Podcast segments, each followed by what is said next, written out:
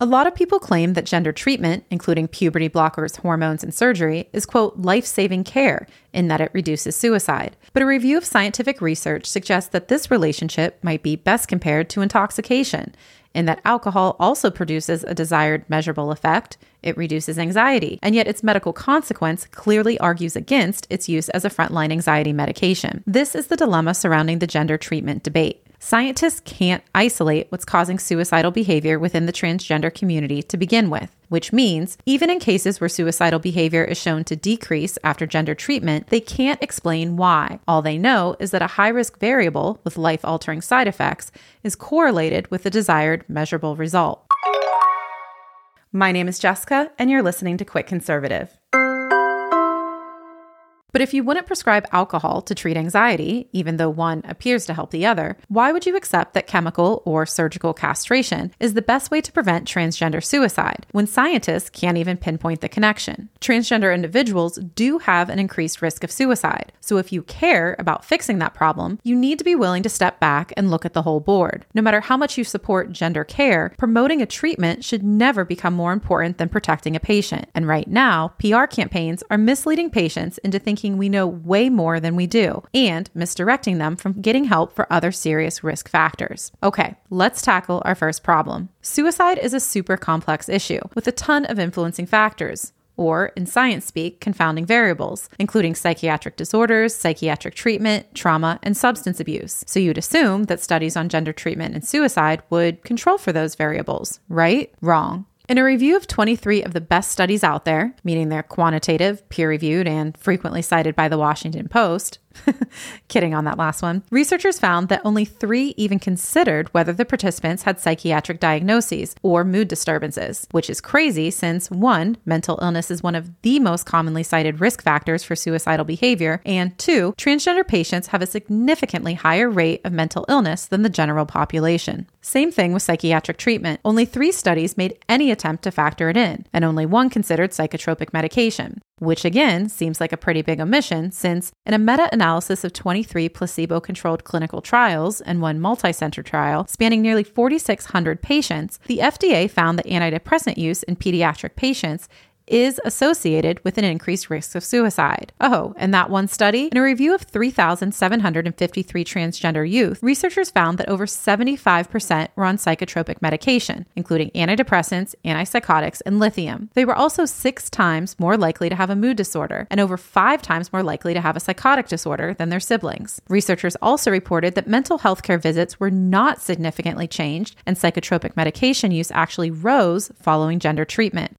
And despite a meta analysis confirming that transgender individuals have a higher prevalence of substance use than the general population, only two of the studies accounted for that variable. Again, a major problem since, as the Journal of Public Health explains, quote, there's a strong association between substance use disorder and suicide outcomes. So, no, scientific studies do not prove that restricting access to gender treatment promotes suicidal behavior because they can't. There's way too many variables clouding the water. You can't claim a specific treatment saves lives by fixing X when you don't even know if X is the main problem. And you certainly can't claim a cause and effect relationship between two events, like gender treatment and reduced suicide risk, simply because they're associated. What's that saying? Correlation does not imply causation? Consider some of these other data points. One recent study found a quarter of transgender participants experienced childhood sexual abuse. Another study of over 25,000 transgender patients found the presence of personality disorders and psychosis, so we're not just talking depression or anxiety, was over 20 times and 3 times higher, respectively, than cisgender patients. Research also shows transgender individuals are more likely to experience chronic health conditions. These are all well documented suicide risk enhancing factors. So, why aren't they part of the mainstream diet? Dialogue. If the goal is to genuinely reduce harm, we should be addressing every single variable, not pretending that one course of action, gender treatment, is a cure all simply because it's politically in vogue.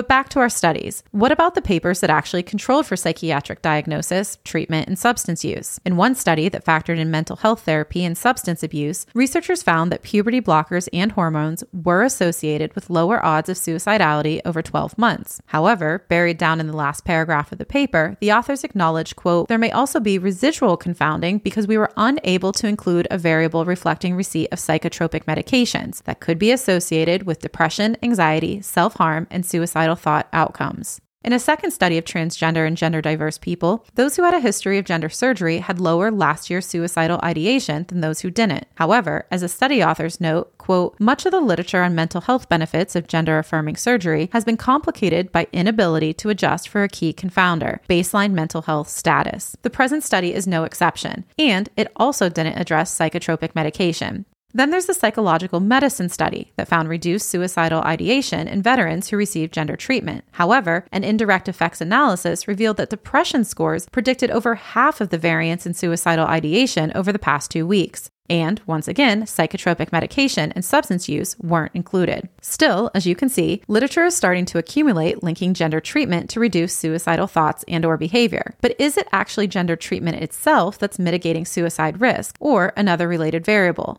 What is causing these suicidal tendencies to begin with? And is there a safer, more effective treatment alternative with a lower side effect profile? These are answers we 100% do not have at this time and we may never have them. The American Psychiatric Association is quick to point out that even for at risk populations, suicide attempts and parasuicidal behaviors are statistically rare enough to make it, quote, impossible to predict on the basis of risk factors, either alone or in combination, one's risk of suicide. It's also worth noting that plenty of studies have found gender treatment doesn't improve mental health, with the 2022 report published by the British Medical Journal writing, quote, puberty blockers used to treat children aged 12 to 15 who have severe and persistent gender dysphoria had no significant effect on their psychological function, thoughts of self harm, or body image. There's also multiple studies that suggest gender treatment increases suicide risk, although they too suffer from methodological errors. So when doctors or organizations like the ACLU claim that, quote, gender affirming care is life saving care, their statements need to be taken for what they are promotional slogans, not sound scientific fact. Based on currently available data, at best, gender treatment is associated with reduced suicide risk.